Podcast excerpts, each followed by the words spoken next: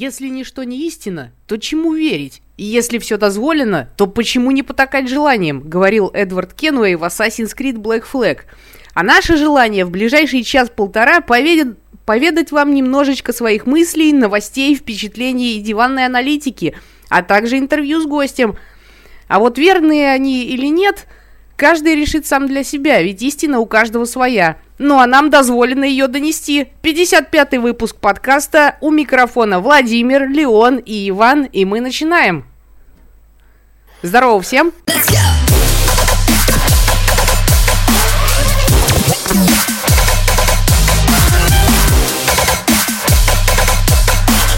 Привет.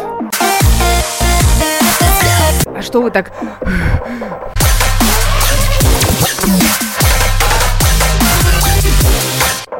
Так после твоих вступлений я всегда думаю, блин, вот надо сейчас что-то сказать, чтобы вот после такого красивого вступления тупым не казаться. То есть слишком мощно ты начинаешь,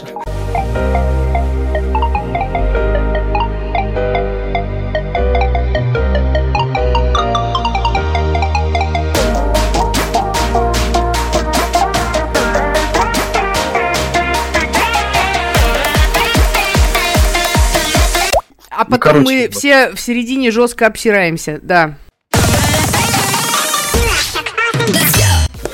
Ну что ж, друзья, с чего мы сегодня начнем наши обсуждения? Я предлагаю начать с силы монтажа, то есть начнем мы э, с новостей нашего технического руководителя, с Ивана, касаемо платформы Intel и их новых разработок. Отдуреть, это у нас теперь получается Иван уже технический директор, а раньше да. он был просто загадочным гостем. Вот такое повышение. А раньше он был типа, а кто его сюда позвал? Типа я сам пришел. Да я сам офигел, только что вам говорил, что я технический э, Друзья, вы только что становитесь свидетелями охренительного продвижения по карьерной лестнице. Иван, я тебя спрашиваю, Вова, конкретно тебя спрашиваю. Вова, ты знаешь, что такое неработный процессор? Нет. Нет. А вот Intel их уже делает. И о чем они и хвастаются. А, вообще в создании сейчас нейросетей вообще лезут все, кому не лень. И Tesla со своим автопилотом, и Nvidia там с нейросетями, которые рисуют пейзажи. Видели такие? Да. Вот. А, и Google в подразделении DeepMind, может быть, слышали, что вот в 2000 каком-то там году, 17 или 16 их э, вот эта э, AlphaGo программа выиграла чемпиона мира по Go э, Ли Седана. Вот. Я читал. И, вот, и сейчас Intel тоже хочет как бы оторвать себе кусок от этого рынка, и они очень хорошо у них получается. Они выпустили два года назад а, нейроморфный процессор, что это такое, расскажу чуть позже, который назвали Intel Loy. И а, вот этот процессор, он такой, а, как неуловимый Джо. Ну, нафиг никому не нужен, в общем. А, потому что вроде бы он есть, а, но использовать его никак нельзя, потому что для него материнских плат нету. А, ну вот, э, теперь все поменялось. Две недели назад э, Intel представили свою платформу по Hockey Beach, в состав которой может входить до 64 этих новых процессоров Loy. И а, вот здесь вот я бы хотел тоже отметить очень одну э, известную закономерность. А, про закон Мура ведь все слышали, да? Да. Вот. А, он говорит о том, что количество транзисторов на интегральных схемах увеличивается вдвое каждые два года.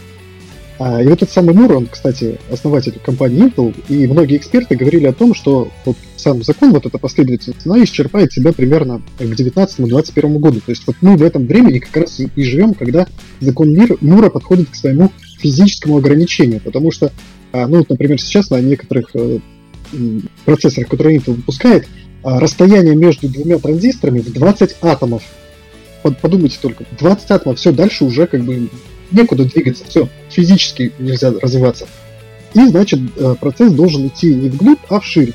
То есть у нас идет много ядерность, а сейчас и много процессоров. Вот э, э, они выпустили свою платформу, на которой справятся 64 процессора. А, и теперь, собственно, чем вот этот процессор отличается, то есть нейроморфный процессор, чем он отличается от обычного?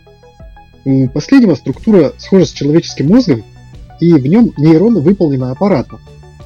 Ну, в принципе, сейчас любой из вас вообще может создать нейрон программно на компьютере, и он будет работать, но будет это делать э, не так быстро и не так, самое главное, не так энергоэффективно, чем то, как это делает э, нейрон в процессоре Intel. И сейчас Intel, вот, э, когда вот они 17 июля объявили о своей новой платформе, э, они достигли энергоэффективности в 10 тысяч раз э, выше по сравнению с нейросетью, реализованной на обычных своих процессорах. И это очень хороший. Также Intel говорит о том, что, э, что в будущем они хотят, у них сейчас главная цель, сказали они, спать не будут не успокоиться, пока они не добьются 100 миллионов нейронов на одной, э, ну, на одной плате. То есть сейчас это количество чуть больше 8 миллионов нейронов, а они хотят сделать 100. И это будет сравнимо с мозгом небольшого животного, ну, например, домашней мыши. Вот такая вот информация. Нет, на самом деле интересно, но мне вот все-таки, ну, это, это получается для построения нейросетей, да, будет использоваться? Ну, просто практическое да, применение. Практическое применение вообще, как бы, ну, на самом деле очень много практического применения. Сейчас все больше и больше все у нас на, на нейросетях устроено. Во-первых, это а, где можно применять? А, ну, те же самые сейчас получают популярность, э, вот, Алиса, например, да, Яндекс, Яндекс Алиса, а, Siri. А, то же самое, например, у Windows был проект Cortana, который они а, сказали, что Cortana, наша Cortana справится вообще с любым тестом Тьюринга на раз-два, и сказали еще в 2015 году, и куда-то они дели, убрали эту Cortana. Я думаю, что там она уже у них куда покруче, чем просто голосовой помощник. Вот. А дальше Intel говорит о чем? Intel говорит о том, что это можно использовать э, в виртуальной реальности. Например, они говорят, что робот теперь может чувствовать даже дуновение ветра, например. Ты его погладишь, и он будет чувствовать все твои прикосновения, это будет приятно. Также это может быть обратной тактильной связью для, э, для тех же самых, ну, для виртуальной реальности. На тебя, например, дунул э, ну, ветерок в игре, а ты его почувствовал на лице. А, ну, через, через датчики, которые, ну, вот, нейросетей. А также э, очень большое направление, вот что меня особо радует, это для создания протезов. То есть э, теперь э, будет улавливаться твои сигналы, ну, прям сразу с нервов непосредственно могут, и передаваться, обрабатываться этой нейросетью в прямом времени, и движения будут получаться ну, точные, такие, какие ты хочешь, и без задержек практически.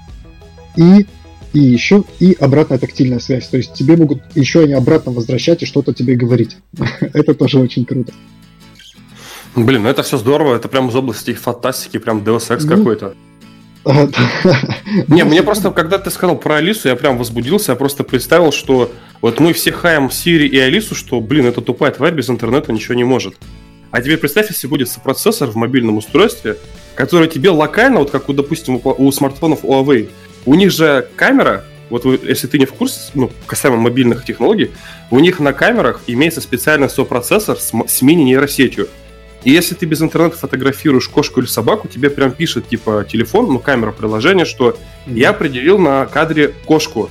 Я пере, типа перестрою фото, как это, фотоматрицу, ну, для того, чтобы животное лучше всего получилось на снимке. То есть, представляешь, без интернета он определяет еда, не еда, кошка, собака, там, животное, человек. А теперь представь, если мощность Intel вложить, у тебя будет прям полностью автономная Алиса, которая не будет куда-то в сеть твои данные отправлять, а будет все локально вычислять. Это же вообще бомба. Ну, насчет автономной Алисы я не скажу. Почему? Потому что все-таки э, очень большую роль играет количество нейронов вот в этом процессе. То есть я напомню, что в человеческом мозге их примерно 85 миллиардов. 85 миллиардов нейронов, которые делают нас людьми. А Intel сейчас подошел 8 миллионов сделал. То есть это в 10 тысяч раз меньше, то, что нужно. И пока у них только в планах а, воспроизвести мозг обычной мышки. Вот. Но не стоит забывать, что а, этот мозг а, будет все-таки в нем не нужны будут там в мозгах большую часть занимает а, как бы те, те области, которые отвечают за зрение, которые отвечают за движение, это все не нужно будет кибернетическому мозгу, там он будет только мыслить и, и все, в принципе. Со всем остальным уже будут справляться остальные задачи. Ну и размер и энергопотребление. То есть, э, если говорить сейчас о том, вот, э, можно ли сейчас создать человеческий мозг из нейронов, да, воспроизвести, то э, теоретически, наверное, можно это сделать, но его энергопотребление по расчетам будет примерно, э, чтобы не соврать, э, я вот э, точные числа смотрел, это, в общем, один этот компьютер будет потреблять энергии столько, сколько все люди потребляют планета Земля. Ну, в смысле энергоэффективности всех человеческих мозгов всей нашей планеты. То есть это очень высокое энергопотребление. То есть уже сейчас Intel его сделал в 10 тысяч раз меньше, чем, например, два года назад. И это очень круто. Не, ну действительно, очень здорово. Ну, вообще здорово. Я вот, вот просто видишь, я не вникал, я как прочитаю заголовок на 3D News. Что это там? Ага, что-то Intel. А, неинтересно. Вот когда ты разжевал, это прям, вау, это, это возможно станет потом такой прорывной какой-то технологией. Вот. Ну, это, это здорово. Ты, Леон, что думаешь по этому поводу? Я не знаю, реально. Блин, у тебя будет телефон потом. Если они также будут придерживаться закона Мура, то, блин, он потом будет становиться... Ну, хотя, наверное, к этим процессорам этот не, закон не применим, скорее всего. Э, нет, закон Мура, э, он э, на самом деле, когда сам Мур говорил, что это не закон, а просто он заметил такую закономерность развития. И он говорил, что крупные компании, они обязаны его придерживаться. Почему? Потому что если ты не будешь его придерживаться, тебя просто выкинут из рынка. Твои конкуренты будут рисковать и будут идти дальше по этому.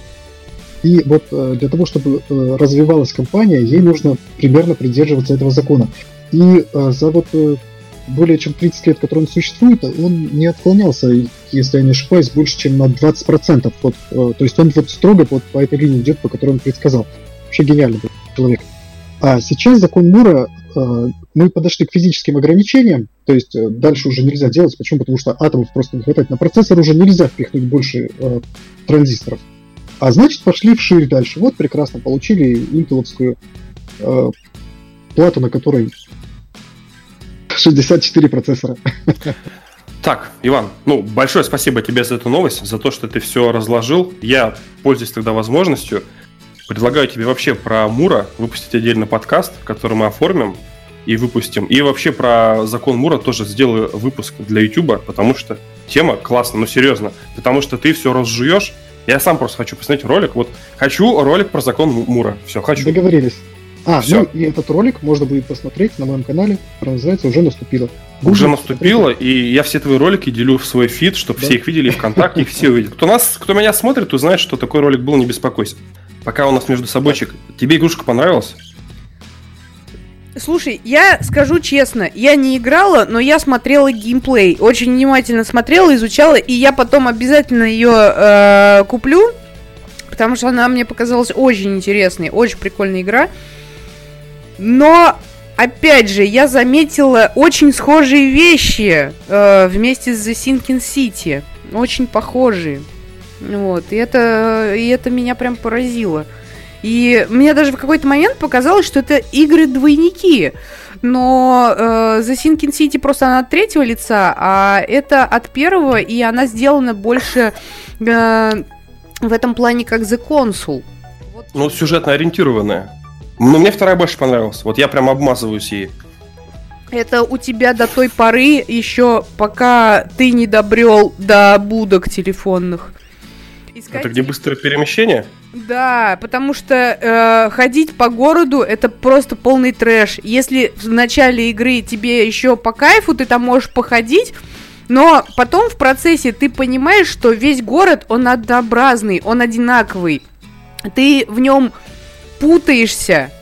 И я считаю, что в игре с открытым миром этого быть не должно. Вот вспомним, давай вспомним вот любую GTA, например, а, даже Ведьмака, вот возьмем в пример, когда ты просто путешествуешь по миру, ты запоминаешь вот эти локации, и, э, и ты можешь потом сам найти их и вручную вернуться. Тебе достаточно там пройтись пару раз, и ты запомнишь, где это находится. Вспомни, как мы катались в GTA.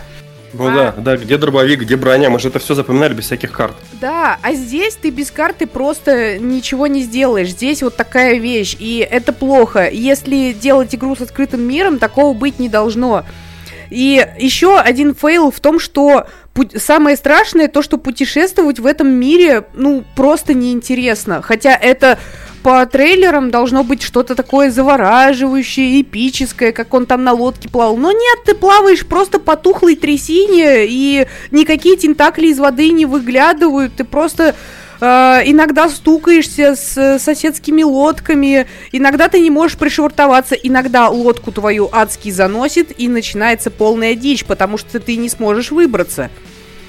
Не, я застревал, то есть это да, проблема. Но у меня много, я даже снимаю, короче, косяки игры. То есть у меня вот был человек передо мной, и он просто взял так, прынк, и исчез. То есть был и исчез. Или где в стену провалился, и всякая такая фигня. Я тебе даже больше скажу. Э, когда я стримила эту игру, э, мы сейчас, если что, уважаемые зрители, мы сейчас говорим про The Sinking City.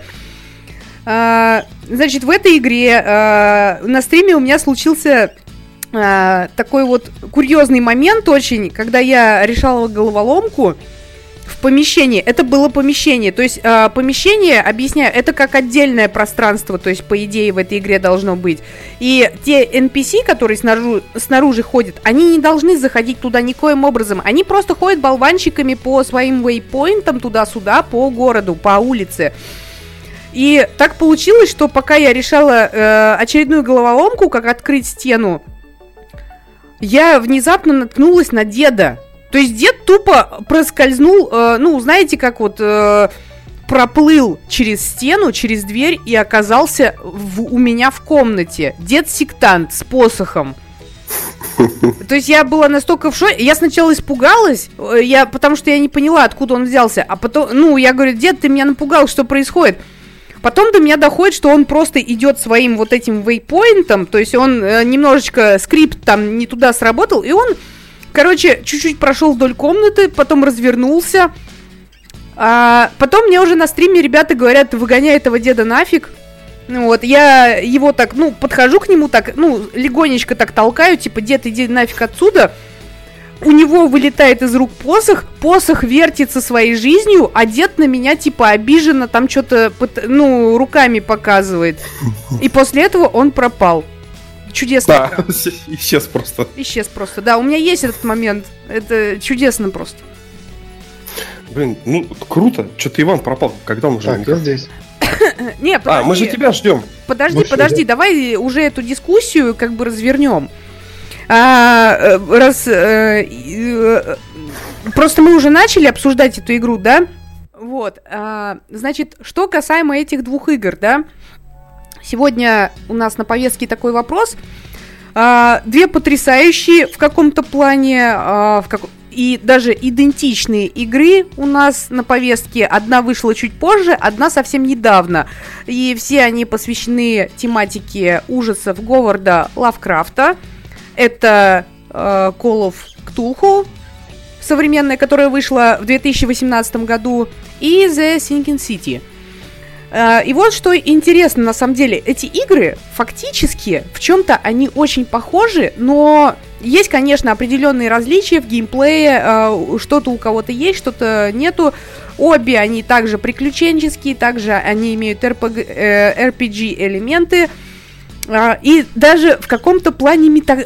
отзывы на метакритике у них, получается, практически равные. Потому что вот смотри, а, игра, которая вышла в прошлом году, да, Call of Cthulhu, вот это вот, а, она набрала, значит, 67% э, на метакритике, а, но user score, ну, то есть это оценки именно пользователей, которые играли, то есть не пресса, а пользователи, у нее 6,8. То время как у The Sinking City пресса оценила чуть-чуть повыше, 71%, но Пользователи, наоборот, поставили 5,4. Понятное дело, что это оценки довольно низкие, но в целом они схожи. И вот давай, Вов, разбираться, почему э, эти игры так недооценили, с учетом того, что ты от них кайфуешь и кончаешь, и давай вот разбираться. Так, ну, на самом деле, мне кажется, просто эти две игры, они в, один, в одной и той же вселенной, но они, по сути, построены на принципиально разных основах. Потому что старая Call of Cthulhu 18 года для меня это была история, где тебя вели за ручку, и ты просто обмазывался там, получается, рассказами по мотивам Говарда. А в этой игре ты сам себя должен развлекать, во вселенной Лавкрафта. И с этой точки зрения, кому просто что больше нравится. А, меня вот интересуют на самом деле отсылки вот э, в Call of Cthulhu, да, с учетом того, что я э, просмотрела небольшую часть, да, я в спойлеры особо лезть не хочу. И все же мне интересно, там вот прям по литературе или, или все-таки там как в The Sinking City, там из, из всех произведений всего понамешано? Ну, я ее просто проходил, получается, записывал летсплей, и мне даже люди писали замечания. Вот самое забавное, я прохожу игру, потом вот говорю, блин, я не могу, пацаны, ставлю на паузу игру, и начинаю рассказывать, из какой книги взят вот конкретно этот артефакт, допустим. Потом опять играем дальше, бац, встречаем, короче, там, а, как это, не кувшин, а, правильно сказать, ну, типа хрустальный сосуд с красной жидкостью. Я говорю, блин, пацаны, опять ставлю на паузу, и опять минут 15 рассказываю, с какой книги, в какой главе, какой там был сюжет, допустим. То есть она прям максимально на 90% отсылала к литературе. Вот. А в этой конкретно The Sinking City я поиграл всего 2 часа. Вот я вот тебе писал, что mm-hmm, с утра да, просто да, в Атасе да, да, был. Отсылки есть, но на, скажем так, квадратный дюйм по сравнению с тем, что было в Call of Cthulhu, mm-hmm. их меньше. То есть я вот парочку отсылок заметил, и как бы вот пока играю и жду, когда будет фан-сервис они, понимаешь, здесь отсылки не, несколько другого плана. Они здесь более такие фантазийные, что ли. То есть, ну вот как взяли, да, там, допустим, мне понравился э, какой-то момент из книги, или какой-нибудь там, какие-нибудь люди, да, там, э, или э, какой-нибудь орден, да, я его взял и впилил, короче, в игру. Вот здесь то же самое. То есть, э, если разбирать чуть-чуть поглубже игру, то тот же орден Дагона, да, э, там также есть вот The Sinking City. Вот эти инсмутцы, то же самое. И вот знаешь, что меня в этой игре еще в The Sinking City поражает, да? Э, дизайн персонажей. Вот это, ну, ну, просто. Зачем? За... Почему они все страдают базедовой болезнью? Почему? Почему в Call of Cthulhu там у... э, все нормально выглядят? Почему? Подожди, базетовая болезнь это ты про то, что они людо-жабы, типа, людо-рыбы, да? Нет, нет, мы сейчас инсмутцев не разбираем. Э, мы сейчас разбираем всех персонажей. Ты же вот э, поиграл два часа, ты расследовал дело. Э, ты обращал внимание на то, как выглядят вообще внешне все персонажи в игре? Так, ну подожди, ну вот давай так, подожди. Вот кого я четко прям рассмотрел, это мафиози, это Рыбаков в самом начале. И, допустим, в баре, то есть, э, ну, обычные ну, люди. Вот что, на что я не обратил. Что у них общего? Вот что у них общего? Ты нашел, что у них общего? Вот честно, нет. Не, ну, то есть я вот, не, мне интересно теперь. Э, ну, я вот сейчас тебе скажу факт, а потом вот ты зайдешь просто и еще раз э, поиграй и убедись. Uh, все они страдают базедовой болезнью. Uh, в чем заключается базедовая болезнь? Uh, это как, э, уровень щитовидной железы. Ну, короче, когда глаза э, начинают выпучиваться. Вот, то есть у всех персонажей поголовно выпучены глаза, и это видно по нижним векам. То есть нижние веки у больных, вот у кого проблемы с щитовидкой, Uh, у них, uh, ну, выпучивается нижнее веко, то есть оно становится выпуклое, ну, как рыбьи глаза такие. Вот, но причем это не только у, у инсмутцев, да, про которых там Говард Лавкрафт писал, когда их э, описывал, да, вот этих вот, э, как их раса, можно так сказать, да. Э, ну, они... это, это, получается, потомки, потомки э, поселенцев, да, да. Ко- поселенцев, которые спали с древними. Да, а здесь все, все поголовно люди. Все попали под эту раздачу. Вот зайди потом в игру, посмотри, вот все поголовно. Не, ну сейчас мне самому захотелось, да, я посмотрю обязательно. Вот, потом э, проблема еще в чем? Проблема в оптимизации игры. И вот эту же проблему я заметила тоже в Call of Cthulhu, потому что э, даже если э, посмотреть на видео, когда начинаются диалоги из-за сильной детализации персонажей, может быть там что-то не оптимизировано, я не знаю. У меня, э, э, когда я стримила The Sinking City, э, лагал постоянно, когда я находилась в диалогах. То есть там начиналось слайд-шоу именно вот на выходе. То есть у меня все было нормально, а на выходе шла просадка FPS. А здесь вот то же самое, когда э, запись ведется, тоже, э, когда появляются люди крупным планом, тоже идет просадка FPS. Это, я так понимаю, тоже отсылка к оптимизации э, всего вот, вот этого процесса, потому что игра идет сама идеально. Она идет идеально на максималках, вообще никаких претензий. У меня другая проблема. Да. У меня Nvidia, получается, определила все на максималках. И я, я еще и записываю прохождение, то есть свое. И я играю, я, блин, всем доволен. И потом я уже начал просто всевать. Я захожу в какой-нибудь сарай, который находится на улице. Там же маленькие такие сараи. И в этих сараях, как бы, ну, там кишки, осьминоги, вот всякая рыбная живность валяется мертвая. То есть она даже не шевелится, и это маленький участок. То есть там прорабатывать детализацию не нужно, потому что угол обзора очень маленький. И у меня в этих сарайчиках начинает тормозить игра. Только я выхожу, посмотрю куда-нибудь вдаль, там, на станцию, на город, где, много объектов, mm-hmm. все нормально. Захожу в сарай, я прям специально на видео туда, сюда, туда, сюда, что за фигня? То есть слайды, хорошая графика, 60 кадров, слайды, 60 кадров. И вот про Call of Duty, кстати, вот э, это не я только э, вот это замечание делаю. Э, очень много отзывов на Стиме про то, что игра не оптимизирована. И э, если это так, то, ну, это не у одного человека. Я понимаю, что, конечно, 70% пользователей Steam, у которых э, компьютеры, простите, ну, не как у нас, да, допустим, а чуть похуже. Но, опять же, если столько людей пишет об этом, значит, проблемы с оптимизацией есть. Э, больше всего, э, я так понимаю, что Call of Cthulhu это э, как приключение, то есть там нет каких-то экшн-сцен, или все-таки есть? А, который, вот который прошлогодний, получается. Да, да, да, мы сейчас о ней. А, окей, просто, да, я потом маленький, маленький сделаю такой момент еще про фан-сервис. Вот касаемо прошлой части, там вообще нету экшн-сцен, то есть это абсолютно история без монстров, врагов. То есть это, знаешь, симулятор ходьбы, только, получается, с окружением из книги Лавкрафта. И там только один есть шутер-момент, который длится в течение 15 минут, как, знаешь, фильм «Брат 2». Там ему дали ствол, допустим, в клубе, он там пах-пах-пах, все, как бы прошел коридор, и больше стрельбы в фильме нету. Вот тут то же самое. То есть только один уровень со стрельбой, и все.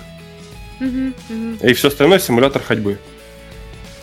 Ну, э, а стрельба, вот как там она выглядела, аркадная или, или ну, чисто символическая она была? Символическая. Вот, здесь мы сталкиваемся... Вот в The Sinking City аналогично. С, с, стрельбы много, но она сделана... Вот чисто вот ее впилили.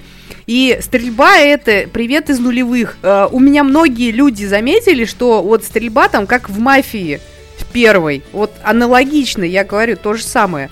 Мафия у нас как раз из нулевых годов игра, и вот геймплей одно лицо, вот когда экшон появится. И, и вот эти монстры, то, монстров они там э, сперли, кстати, дизайн.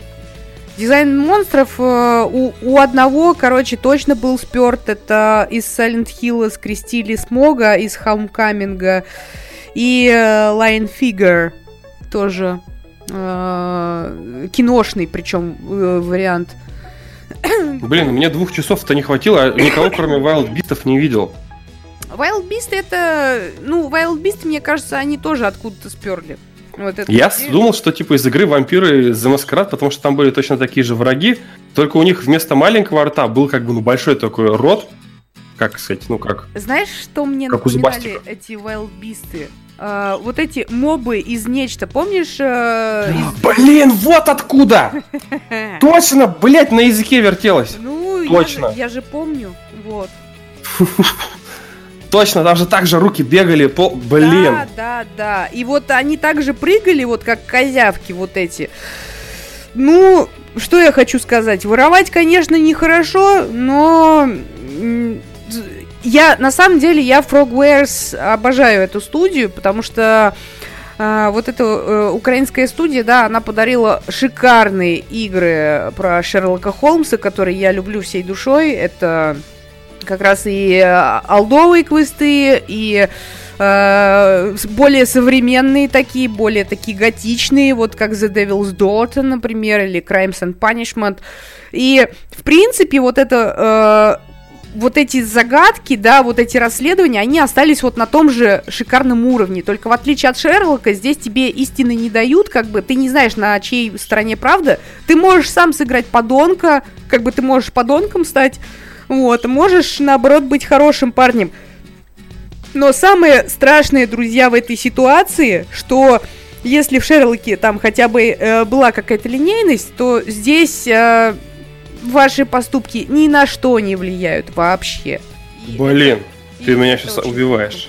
Ладно, я не буду больше спойлерить. Подожди, подожди, то есть вот то, что, я не знаю, ты вот спасла этого чувака, который застрелил сына вот этой обезьяны или нет? Или ты его сдала, короче, который прятался у бармена, получается, наверху в подсобке? Так, так в том-то и дело, что ты это можешь сделать абсолютно как угодно. Канон. И потом нет. ничего не будет, последствий никаких. Ничего, только тебе единственное, что потом у тебя разные видения будут э, в гостиной. А, блин, а я думаю, я еще прям такой, блин, ух ты, как закрутили, то есть. Ох, и как же поступить? Морально такой этический выбор, кого спасти? Ты знаешь, кого сдать? Э, вот все люди поголовно, которых я видела, которые купили эту игру, э, которые играли первые два часа, они также кайфовали и кончали от этой игры, как я на стриме. Э, но потом, я говорю, это все скатывается в такую апатию, когда ты будешь потом из, э, из всех часов геймплея ты будешь где-то добрые 70% будешь слоняться по городу э, на, э, в поисках очередной телефонной будки. Если, понимаешь, в Холмсе такого не было, там просто вот э, переходы сцен были, сделал дело и прыгнул в карету, и идешь там в другое место. А здесь они вот этот открытый мир, который бездушный, абсолютно бездушный. Это просто болванчики. То есть я, я уже рассказывала вот эти охренительные истории, как, э, как NPC себя ведут. Когда там газету, купите газету там, или рыба, свежая рыба. Ничего купить нельзя. Какой смысл в этих NPC? Ну, в, в наше время, уже в девятнадцатом году, это, эта история так не работает просто, понимаешь? Ну, может, у них денег не было, я не знаю. Ну, просто видно, что на денег многих моментах они было, экономили. Но вопрос в другом. Если у тебя нет денег, зачем ты затеваешь такую историю? Сделай просто шикарный... Если бы они сделали вот, это, э, вот этот детектив без открытого мира, без монстров, без экшн-сцен, это было бы охренительно. Но они решили пойти другим путем. Вот в чем проблема. Ну да. Но стоит отдать им должное. Я так понимаю, что они уже давно, а, как сказать, ну, питают любовь к Ктулху. Потому что ведь они же выпускали да, игрушку да, Шерлок да, Холмс да, и Секрет да. Ктулху. Да, да, я знаю. То есть сейчас они, может, как суть, у них, знаешь, как в компании все вот это реяло в мыслях идея сделать идеальную игру, и, блин, ну не сдюжили. Но я думаю, если они выпустят ремастер, как пересдавали Шерлок Холмс и Ктулху ремастер Edition, может быть, они свои ошибки учтут, ведь, в принципе, ну, есть игры, которые переиздают, но не просто переиздают, а именно переделывают. А эту-то игру зачем переделывать? Это же просто соло, это же не ММО. Мы сейчас говорим о других вещах совсем. А, подожди, но No Man's Sky же вначале тоже а, была соло. Да, соленая была, да, сначала. А Причем, в нее мультиплеер завели только через два года. Да, там интересно, самые низкие рейтинги в Steam были у этой игры вообще за историю Steam. Ну, это понятно, но если No Man's Sky, она по факту, она бесконечная, то здесь она фиксированная. Зачем ее переделывать уже, если уже что выросло, то выросло? Да, я согласен с Леоном. Ну так-то да. Будут эти выпускать ничего, я тебя умоляю, зачем им это нужно? Уже игру все, ее опустили, ее и в этот раз, мне кажется, народ был очень благодарен Epic Games, потому что они, кто не стал покупать, тот и не будет ее покупать. Здесь вопрос не в этом, понимаешь? А, здесь вопрос то, что здесь уже ничего... Тут, как говорится, тут не исправить уже ничего. Господь жги. А, и у меня такой вопрос еще, Вов, он очень интересный, такой немножечко нетолерантный. А, скажи, пожалуйста, много ли а, людей афроамериканцев а, в Call of Cthulhu 2018 года? По-моему, вообще ни одного не было. Вот. А в The Sinking City каждый третий. Блин, я, видимо, играю невнимательно, или я просто обращаю внимание, знаешь, на другие моменты геймплея. Я только гадалку увидел, как бы, афроамериканку в баре, и все, я больше черных не видел. Ой, фу, черных. Ну, короче, черных. Я это вырежу, я это осуждаю. Ну, короче, я, я, я, не, я не видел. Но я говорю, я же играл всего два часа только. Поэтому ну, у меня нет, опыт ну, маленький очень. В общем, э, нет, я понимаю, что для Америки это в принципе нормально, но э, в игре очень много толерантности. Там даже есть, э, там даже есть гомосексуализм, да-да-да. Ничего себе, это, это сильно. Ужас. Рабадана нету. Он бы сейчас начал опять ругаться. Да, да, да. Ну, я же говорю, все разговоры всегда сводятся к геям. А, и все же, все же, ты считаешь, э, ну, э, ты считаешь, что эти игры, в принципе, на одном уровне находятся? Нет, нет, нет, нет, нет. Нет, нет да? А предыдущая прошлогодняя была лучше.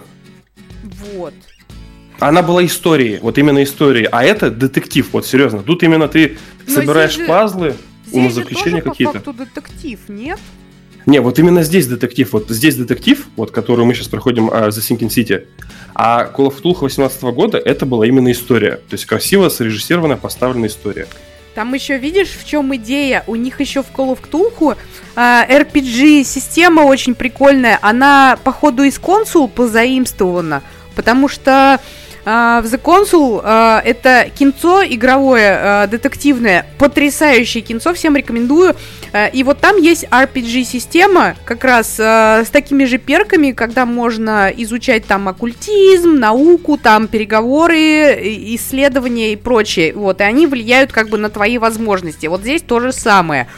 И вот эта система очень классная. А в The Sinking City вот эти RPG-элементы, они касаются только именно экшена. Ну, то есть экшен геймплей и выживания э, как такового. То есть э, не туда пошли немножечко, не туда, мне кажется, все-таки.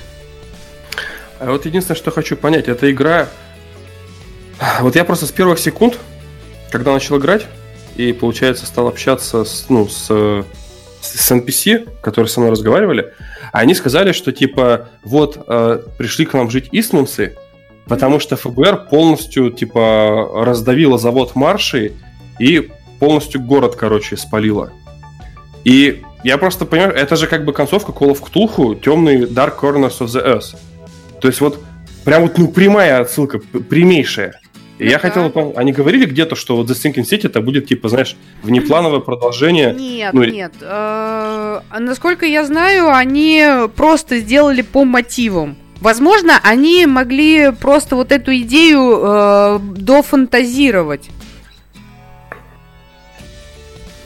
Так, ну, в принципе, я хотел Подожди, еще вот просто... ч- э, а. тень над Инсмутом, там э, концовка была вот не, не в плане главного героя, что он там вот э, стал таким, а именно по сюжету. Да, что там с Инсмутом стало? Напомни мне. Я путаюсь уже в его книгах, потому что я это вот сегодня, как говорил, это мультивселенная, то есть у него все книги с друг другом связаны. Поэтому я просто не знаю. Ну, окей, в принципе, э, суммируя все выше э, сказанное, да, что хочется сказать, борьба была равна, как говорится, да, но мне кажется, поиграть все-таки стоит в эти игры для общего развития и особенно тем, кому нравится творчество. Когда выйдет идеальная игра по Лавкрафту, неизвестно до сих пор. Вот. Много игр, э, много игр отсылок сейчас будет существовать, но не знаю, когда все-таки выйдет идеальная. И когда все-таки кто-то за нее возьмется, тоже не факт. А я, у меня другая позиция. Ну, была такая игрушка Alien Colonial Marines, ну как была, есть. Допустим, Alien vs Predator, все эти игры получили очень мало отзывов.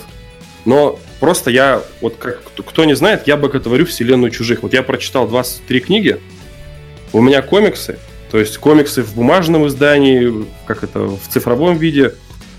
А получается, все фильмы посмотрел там, хотя Хайли, Последний Завет там и прочее. Я хаваю, мне нравится. У меня даже в колониальных маперках, которые все как бы равно, у меня в Steam на игры на 70 часов.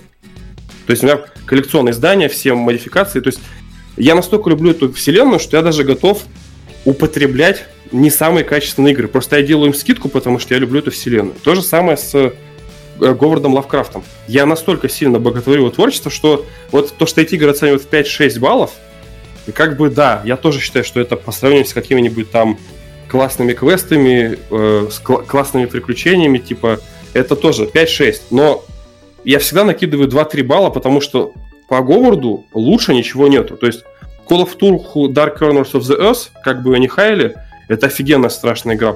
Ну, прошлогодняя игрушка, Делали и вот это лучше нет. Мастер. HD. Я бы купил. Как круто было бы. Ну да, то есть, ну, если вы любите Говарда и читаете его рассказы, ну вот просто вам зайдет. Вот если вот вы реально фанатеете. Потому что я еще хочу сделать небольшую рекламу одному человеку. Вот есть такой парень, Олег Булдаков. Я собираюсь его позвать к нам на подкаст, на запись. Сейчас объясню почему. Я с Олегом Булдаковым познакомился совершенно случайно. Этот чувак занимается тем, что он выпускает аудиокниги различных там популярных или классических изданий а, ужасов. Вот, допустим, а, Стивена Кинга, Азимова, Брэдбери Рэя. Ну, и вот, допустим, я как вот почему я очень сильно люблю Call of Cthulhu, он выпустил такую книгу «Полная версия темных аллей страха Call of Cthulhu». Вот прям комплит, она идет 25 часов аудиокнига. Там все самые-самые топовые рассказы Говарда. И он выпускает не просто аудиокнигу, а он выпускает интерактивную. То есть постоянно на фоне играет какая-то музыка. Если в рассказе рассказ... говорится, что там услышалось битое стекло, то там реально стекло бьется, дверь открывается, скрип и звук, и то есть ты прям погружаешься на все сто процентов в книгу. Вот. И насколько я знаю, ну вот он единственный, кто именно сосредоточен на ужасах. И у него очень много фанатов, у него 33 тысячи подписчиков ВКонтакте, он то есть свои книги продает. И вот я хочу его позвать и вот еще как бы более детально подготовиться и обсудить тему Ктулху вот именно с таким человеком, который вообще шарит в ней.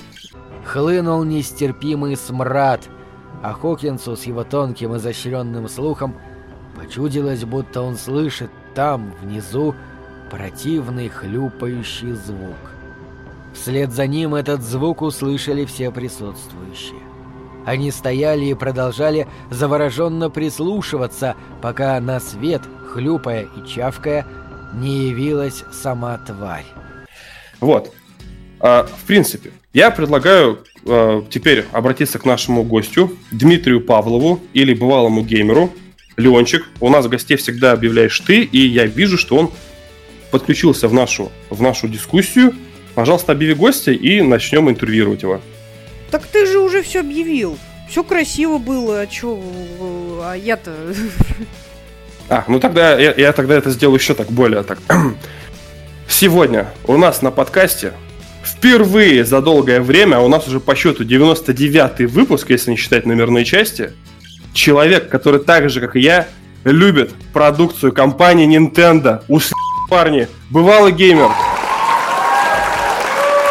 Вступай к нам в дискуссию. Привет, ребят, меня слышно хотя бы? Отлично просто. Привет. Огонь. Да, я, я люблю Nintendo. Э, э, чувствую себя как в обществе анонимных алкоголиков, когда все сидят и говорят, да, я тоже люблю Nintendo. А, а у тебя давно это? Когда у тебя было последний раз с Nintendo? На самом деле, на последнем Игромире я основательно познакомился с э, компанией Nintendo и теперь затарился. Теперь у меня есть Switch, Wii U, Wii. Планирую еще Famicom и SNES затарить, но чуть Так, ну, вообще, нет, на самом деле, я-то тебя знаю, потому что я специально посмотрел все твои ролики, твою стену.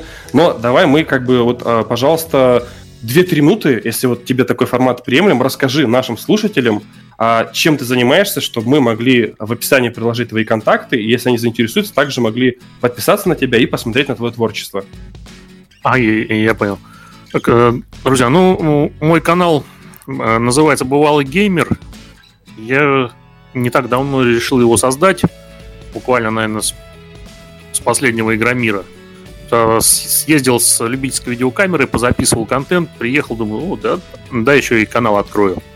Ну и заморочил с каналом, решил посвятить его около игровой тематике.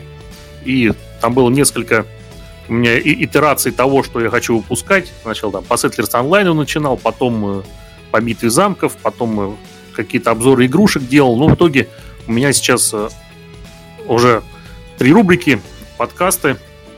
Приглашаю разных интересных людей, общаемся с ними в основном в формате скайпа. Затрагиваем какие-то темы по игровой индустрии. Последние подкасты были, мы с ребятами обсуждали Resident Evil вселенную, Silent Hill вселенную, обсуждали э, более такие обширные вопросы. Это фигурки Funko Pop, просто коллекционные фигурки. Вот еще один новый подкаст, он еще не появился на канале, но скоро будет там с человеком обсуждали в принципе коллекционирование фигурок. У него большая коллекция, порядка полторы тысячи наименований и интересные темы. Вот. Э, также две рубрики «Шедевры бывалого». Это э, рубрика, в которой я показываю какие-то старые, давно забытые игры, но которые лично мне интересны, либо оставили у меня в памяти хорошие впечатления, либо показываю в этой рубрике крутые игры или переиздания игр на Nintendo Switch. В частности, флешбэк коллекционное издание там а, обсуждал, Dead Cells на Switch коллекционочку. Также скрываю там интересные коллекционки. Конечно, годноту люблю. И третья рубрика это всякие распаковки, когда я начинаю закупаться гикстафом, показываю это, рассказываю. Может, какие-то ну, еще рубрики появятся. Даже недавно открыл рубрику «У Дода не пройдут». Там всего три, три выпуска. Меня дико выморозили мошенники в группе барахолках Лего. И всему миру рассказал о том, что такие тоже бывают. Это, то есть, люди толкают какую-то дичь, да? Ну, то есть, правильно, или как? В смысле... Ну, вот на Nintendo, то есть, это типа барыги Авито, что-то из такой категории? Я просто вот эту рубрику не видел. А, того, там получается, есть несколько групп э, по Лего. То есть мини-фигурки Лего, просто Лего продают. Э, и там огромное количество мошенников. Э, в основном школоло сидит и пытается тебя обмануть. То есть пытается продать несуществующий товар, попытается э, тебя обмануть на покупке. То есть ты ему отправишь, он тебе ничего не переведет. Ну, типа, типа того. Ну, я с этим раньше сталкивался, пока я не открыл для себя форум GBX. Вот, вот там можно покупать коллекционки без страха.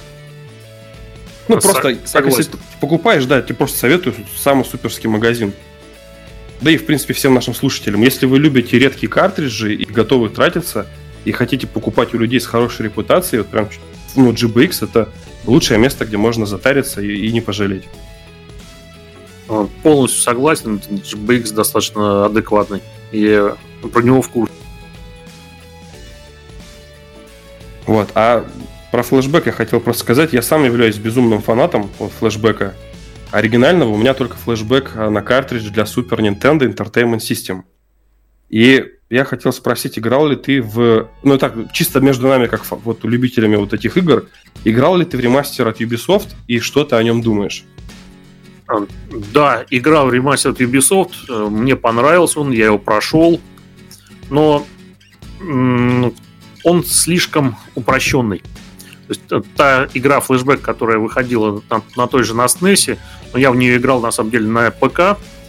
Впоследствии вот выходило недавно коллекционное издание для свеча, там тоже старая версия, она тоже упрощенная, но она с ревайндами. То есть, э, и вот эти ревайнды можно отключить. То есть можно спокойно поиграть в изначальную версию. Не, я смотрел твой обзор. Там, там два режима. Если хочешь играть в классическом, как 83 год или какой там 89 и получается Modern мод. Ну, вот у тебя на стартовом экране предлагалось два варианта. Я просто видел твой ролик про обзор. Да, Может. все верно. Там э, э, два варианта игры. Либо ты классическом играешь, либо в э, Modern моде. В Modern моде идет ревайнд. Соответственно, ты можешь вернуться назад на несколько секунд, если тебя убили. Ну, это для облегчения.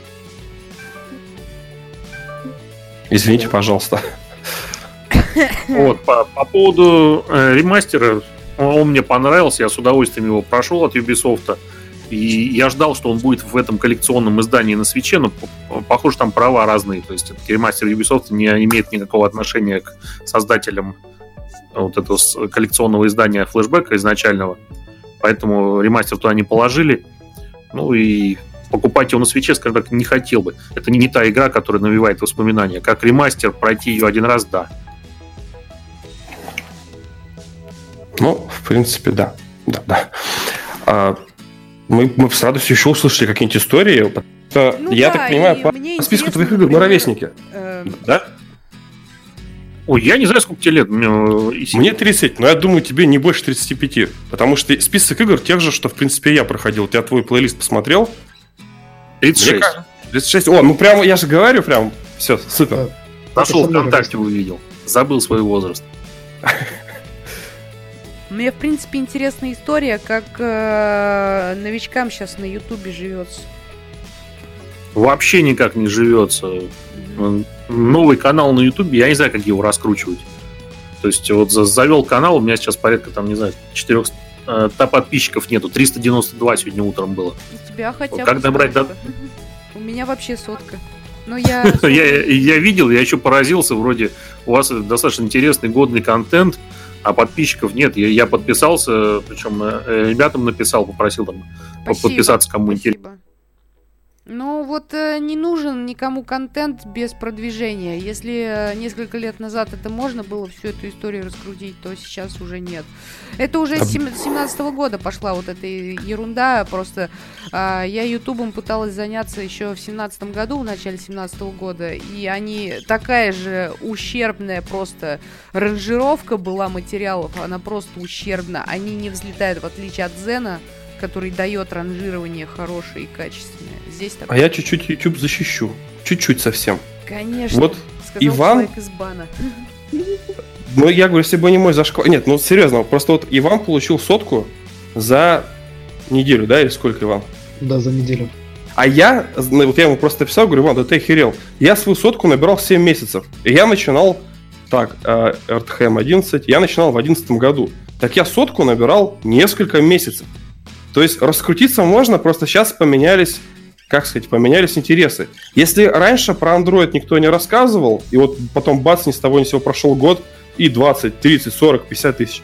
Сейчас никто не рассказывает доступно о науке. То есть Иван выбрал такую нишу, которая мало кому интересна. А мы с вами просто любим игры.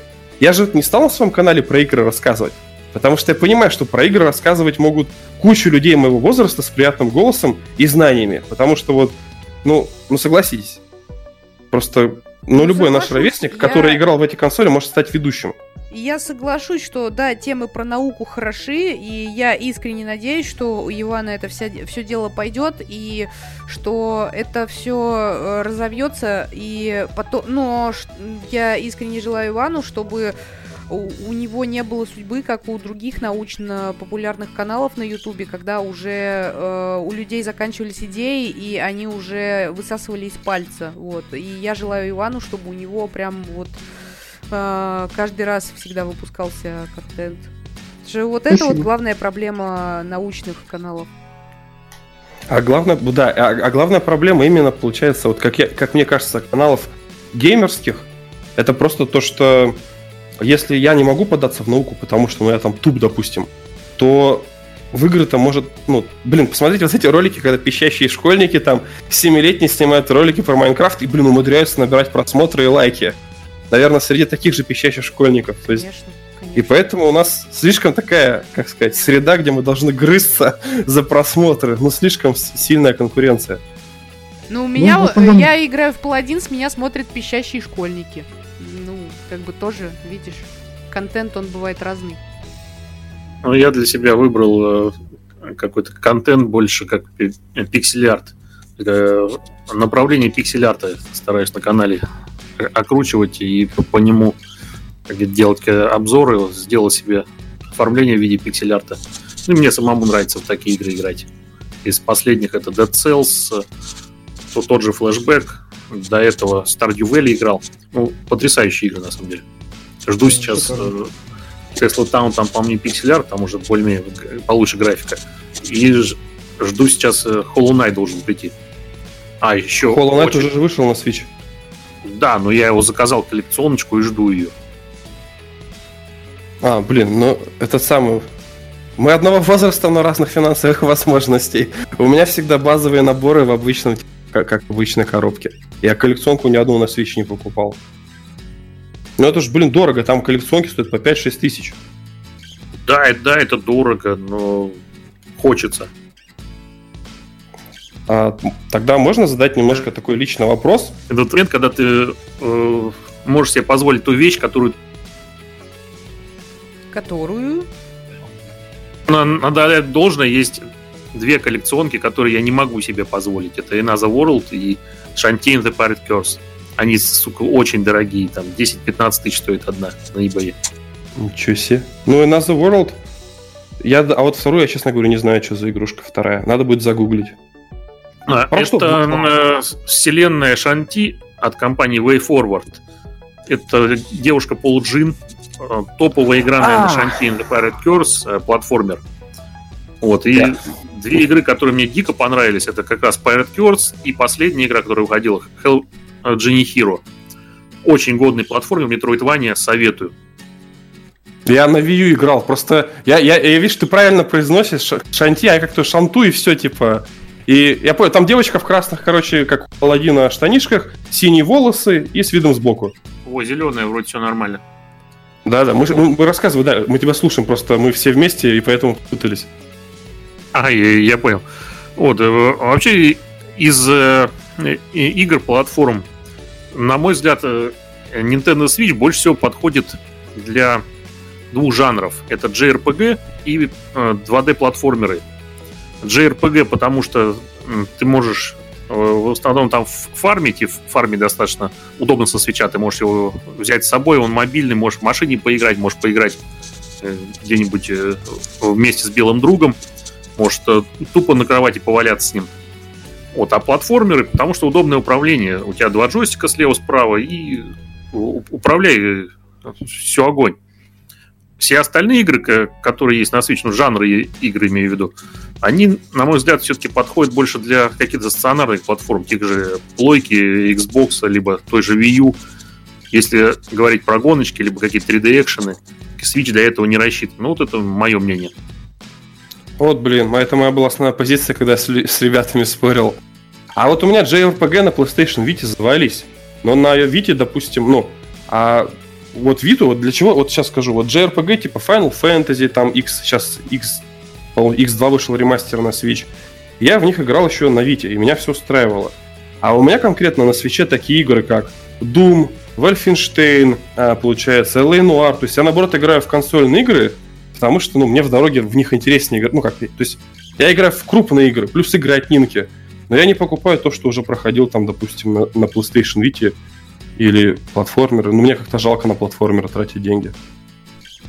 А я обожаю платформеры, особенно 2D-платформеры. Это, это просто мне нравится такой жанр. А на свече в них играть очень удобно.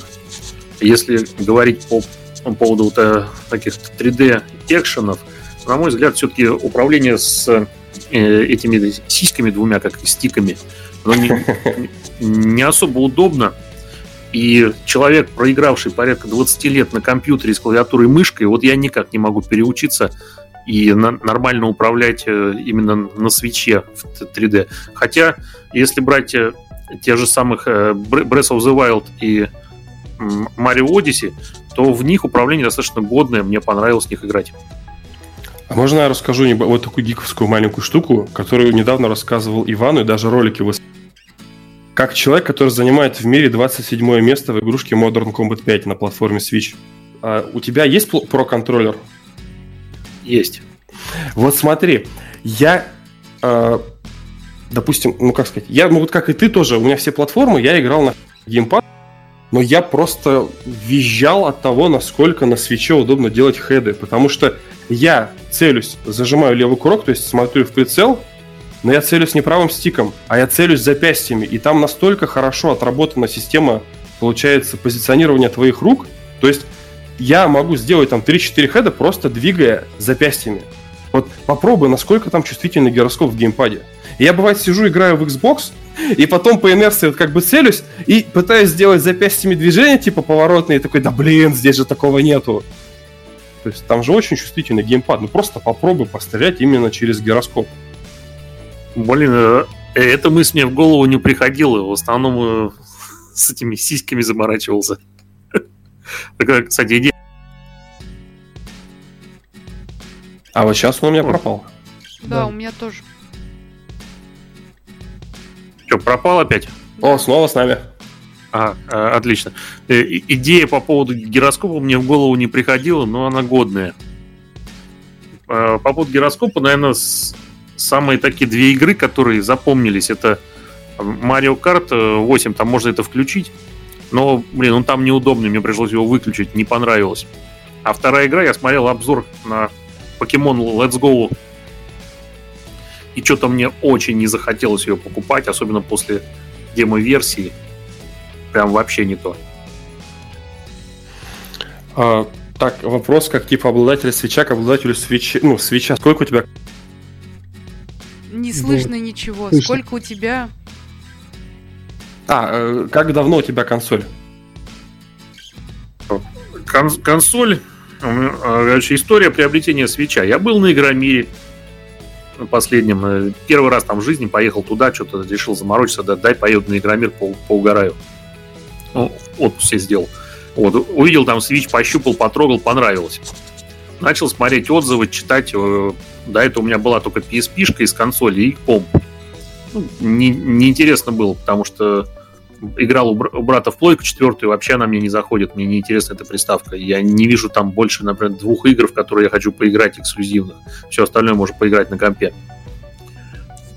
И то, то что на плойке было там что-то не на куни, еще что-то, ну, такое, что можно подождать. А и если бы брать э, э, расчет именно Nintendo Switch, то она мне дико понравилась. Начал смотреть обзоры на Ютубе. И вот попался мне обзор канала ITpedia. Ой, вот Вот, это, э, это- Ребята, никогда не смотрите этот канал и не слушайте его обзоров. Несет херню. Нет, нет, я люблю Шевцова, я на него подписан уже третий год.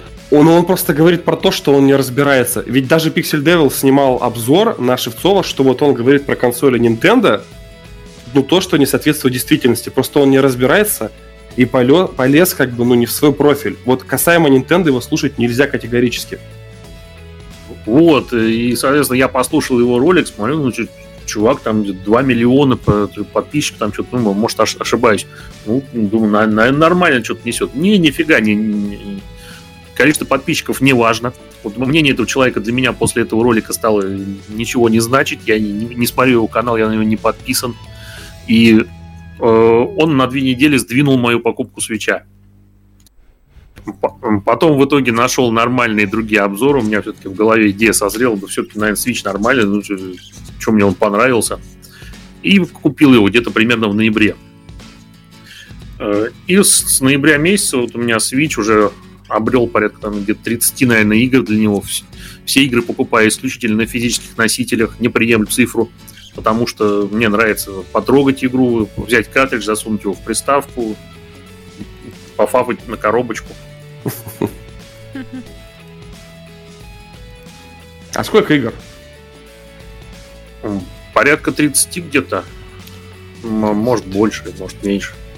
30. Ну, короче, ты уже полтинник точно отдал. Уже больше 50 тысяч на игры потратил по-любому. А легко, там больше сотни уже зашло.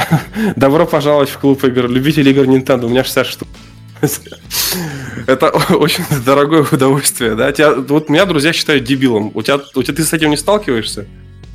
Меня жена считает дебилом.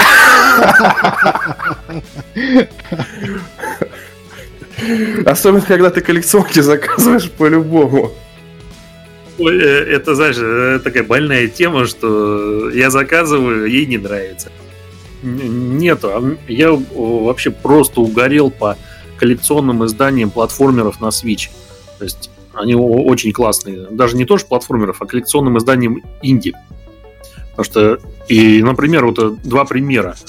Я беру коллекционное издание Dead Cells, скрываю его, и там все как с иголочки.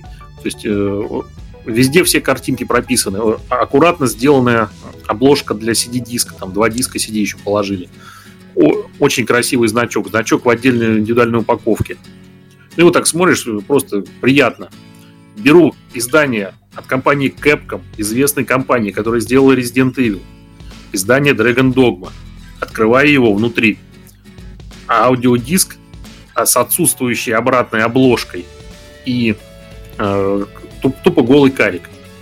Запускаю игру на свече, и мне предлагают, а не хотите ли вы посмотреть электронную версию мануала?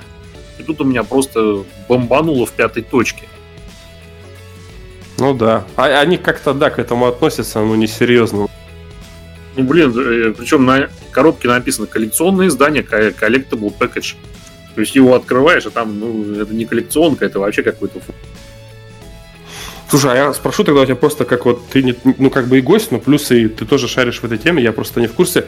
Вот они выпускают Castlevania Anniversary Edition и Contra Anniversary Edition. Они вообще будут в боксах или это только цифровая версия будет игры? Я, я крайне на это надеюсь, и ту, и другую игру я бы купил в коллекционном издании спокойно. Но, э, честно, не в курсе, выходит нет, потому что я пока не нашел ресурса, где это отслеживаю. Я периодически захожу на fangamer.com, на этот Limited Run.com, что на выпускали, и то, что мне интересно из выпущенного, стараюсь как-то откладывать э, с завтраков, кушать доширак на обеды, и вот заказывать эти коллекционочки. А, так может супруга недовольна, что ты тоже заставляешь дошираки хавать, или, или ты только сугубо на себе, как вот геймер, только на себе экономлю? Я супругу свое собирает, это, это все четко. А вместе играете? Ну, вот, я просто почему спрашиваю, раз уж ты семейный человек, мы все семейные, то я как бы знаю, что вот Леон играет с Евгением, Иван тоже играет со своей половинкой. Вот у меня жена не разделяет мое хобби. У тебя вот как в семье? Вы можете вместе сесть и поиграть в танчики там или в кукинг по что-нибудь? А, да, периодически играем. Мы с Гамали с женой в Mario Kart 8 и понравилось. Вот. А, пытался ее приобщить к Зельде, но пока безуспешно. А, а так вообще, она у меня тоже геймер, но у нас несколько разные понимания хороших игр. Для нее хорошая игра это какая-нибудь лаварка, э, в которой сидишь, ты тупо тупишь там несколько часов. Для меня хорошая игра это та же самая Zelda Breath of the Wild. То есть это чуть ли не, не эталон какой-то игры, либо тот же Dead Cells, который не, не, недавно поиграл. То есть э, это явно видно шедевральный инди в который ты просто заходишь, залипаешь и забываешь про все на свете. Или та, та же самая байонетта. То у жены совершенно другие жанры и другие игры. Из э, того, что у нас общего, было, наверное, только XCOM и вместе играли в Kings Bounty, помню. А, ну, конечно, Герой третий. А так, в основном, жена залипает в Sims и Алаварки, я залипаю в продукцию Nintendo. Если вам XCOM понравился, вам, наверное, вообще вдвоем зайдет играть в Марио Kingdom Rabbids, как он называется-то? Вообще не понравилось. Вот, э, на мой взгляд, это ну, ну, такой. Я пытался в нее поиграть, наверное, часов 5. Я пытался подумать, а что не так? Ну, может быть, э, что-то не так со мной. Пытаюсь еще раз зайти потыкать. И в итоге я дропнул ее после часов пяти игры, продал картридж, не зашла вообще. Блин, а а, ну, вот я просто удивился после слов, что тебе XCOM понравился, а для меня это реально XCOM только со скинами вот любимых персонажей с детства. Там Марио, кролики, ну прикольно, ну я не знаю. Нет, э, абсолютно нет. В XCOM классный сюжет, то есть XCOM ты восп... новую игру любимой э, тобой старой игры, то есть типа ремастера, потому что я обожал в детстве первый, второй XCOM. А Mario Rabbids ты воспринимаешь как э, какую-то очень легкую игрулю по вселенной Марио. И я не, не назвал ее сложной, и сюжет там, ну, ни о чем. Ты, ты, ты просто заходишь и бегаешь с помощью этих Марио и кроликов. Может быть, дело в, именно в самом антураже, может быть, дело в восприятии. Но Марио мне не понравился. Так, а, ну ты же, да, вот ты же в курсе, что Марио вообще много разных вступлений? Что там, если так подумать, там суммарно может быть, ну, частей 50 игр серии Марио. Вот их очень много. Не-не-не, я не, не за вселенную Марио, я за Mario Rabbids. Mario Rabbids А, чисто что именно от, от, от ответвления не зашло. Да, вот именно игра Mario Rabbids мне не понравилась. Если говорить про другие игры вселенной Марио, то в принципе они достаточно качественные. Я с удовольствием прошел Super Mario Odyssey Сейчас все-таки хочу на Nintendo Wii U, на Wii, что выходило игры Марио, я потихоньку собираю и буду проходить. А вот тебе должен. Ну, вот тоже, вот, вот тоже такой момент. Вот, мне, например, очень сильно нравится Марио RPG. Это где с видом сверху, причем где боевка в стиле Final Fantasy. Вот тоже, кстати, не всем заходит. Хотя она еще с NES идет, то сага о Марио называлась на сага Марио RPG. Еще есть прикол в том, что есть карточная игра, где боевка, типа, ну не то что гвинт, но ты сражаешься с врагом, комбинируя карты. То есть а карты у тебя на нижнем экране для Nintendo 3DS, допустим.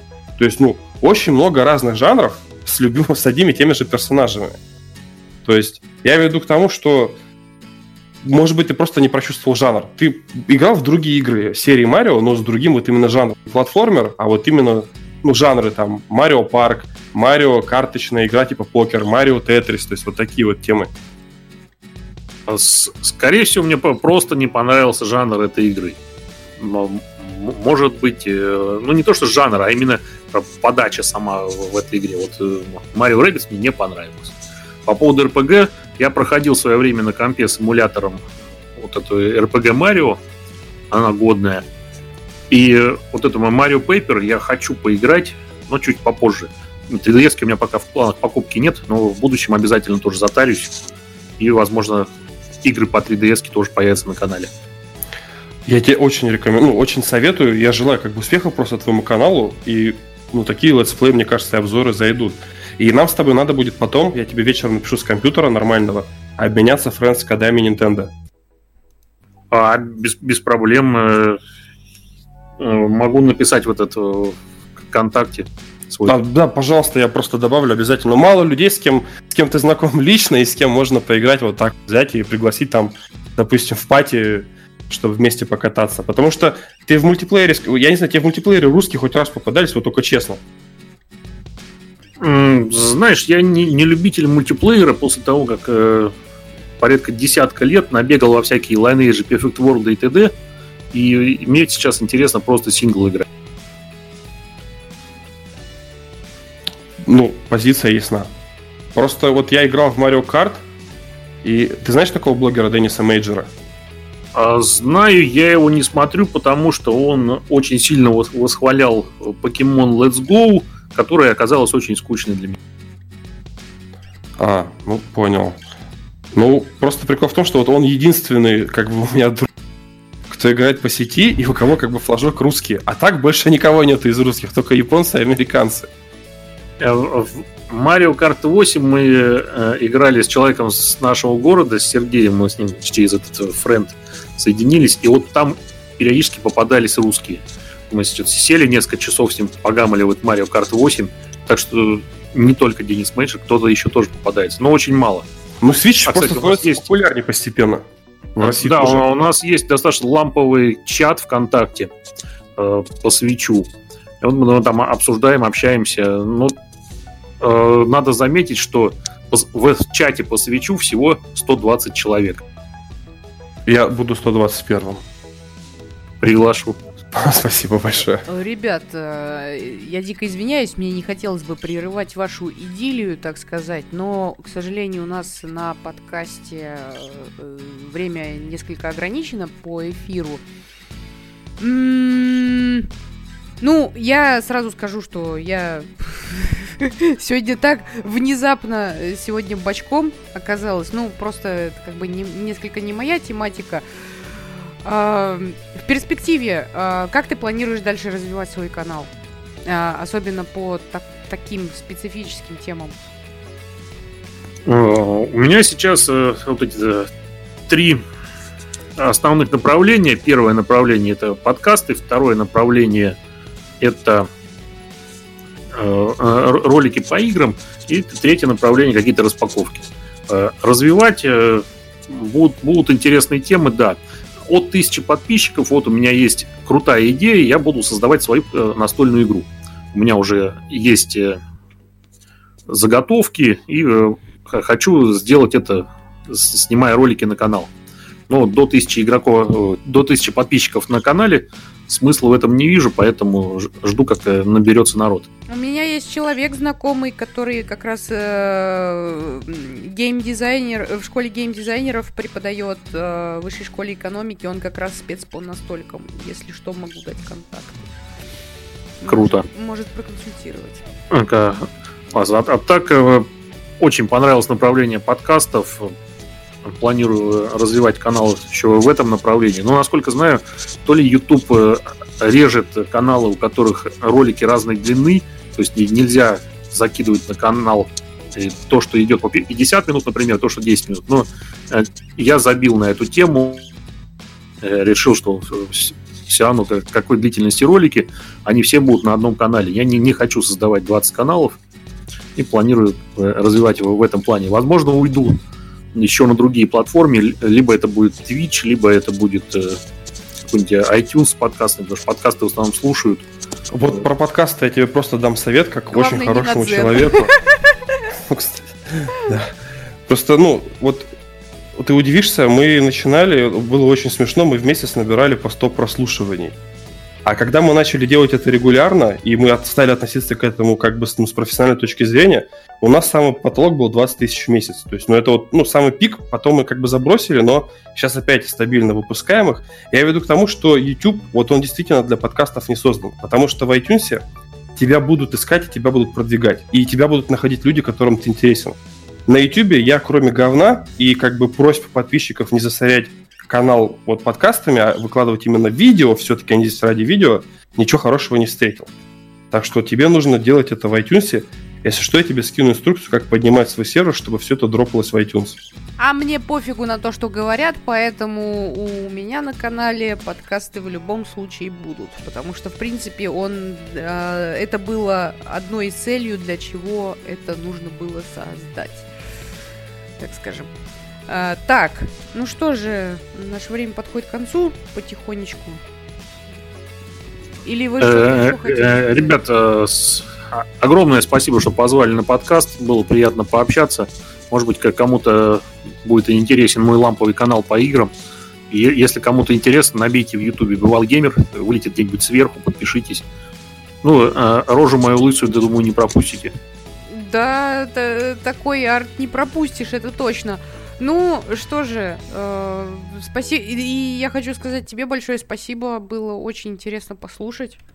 Вот, вас с Владимиром. Владимир, э, кстати, вот реакция Владимира очень четкая э, в том плане, что когда он видит какого-то единомышленника, он прям, у него даже речь меняется, манера речи. Это, Так это свой чувак, ё-моё, мы сейчас обмазывали с играми Нинки.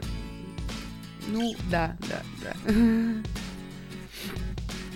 Ну что же, эм, если, у- А. если ни у кого нет э, никаких дополнений, Э, предлагаю... Вообще тогда- есть одно дополнение, если ты не против. Да, конечно. Вот одно буквально дополнение от Максима, нашего разработчика программы. Он вот сейчас пишет мне ВКонтакте, Володя, у вас подкаст, пусти, пусти, пусти. Я хочу рассказать про последнее обновление фирменного вашего приложения и заканчивайте. Можно? Вот чтобы это было на записи. Да, э, ну тогда ты и, и закончишь тогда. Окей? Сегодня, сегодня буду я кончать, не вопрос. Сейчас я жду, когда Макс зайдет. Так, ну, короче, я не знаю, он мне написал текстом, что сказать.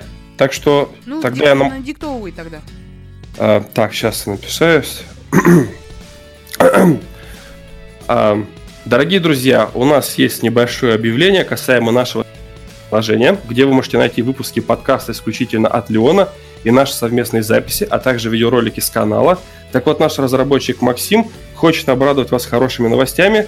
Скоро будет красивое обновление. Он наконец-то нашел дизайнера, который облагородит весь тот код, который он создал, и у нас будет не голое приложение, а действительно красивое приложение с тематикой и оформлением под мой канал на YouTube.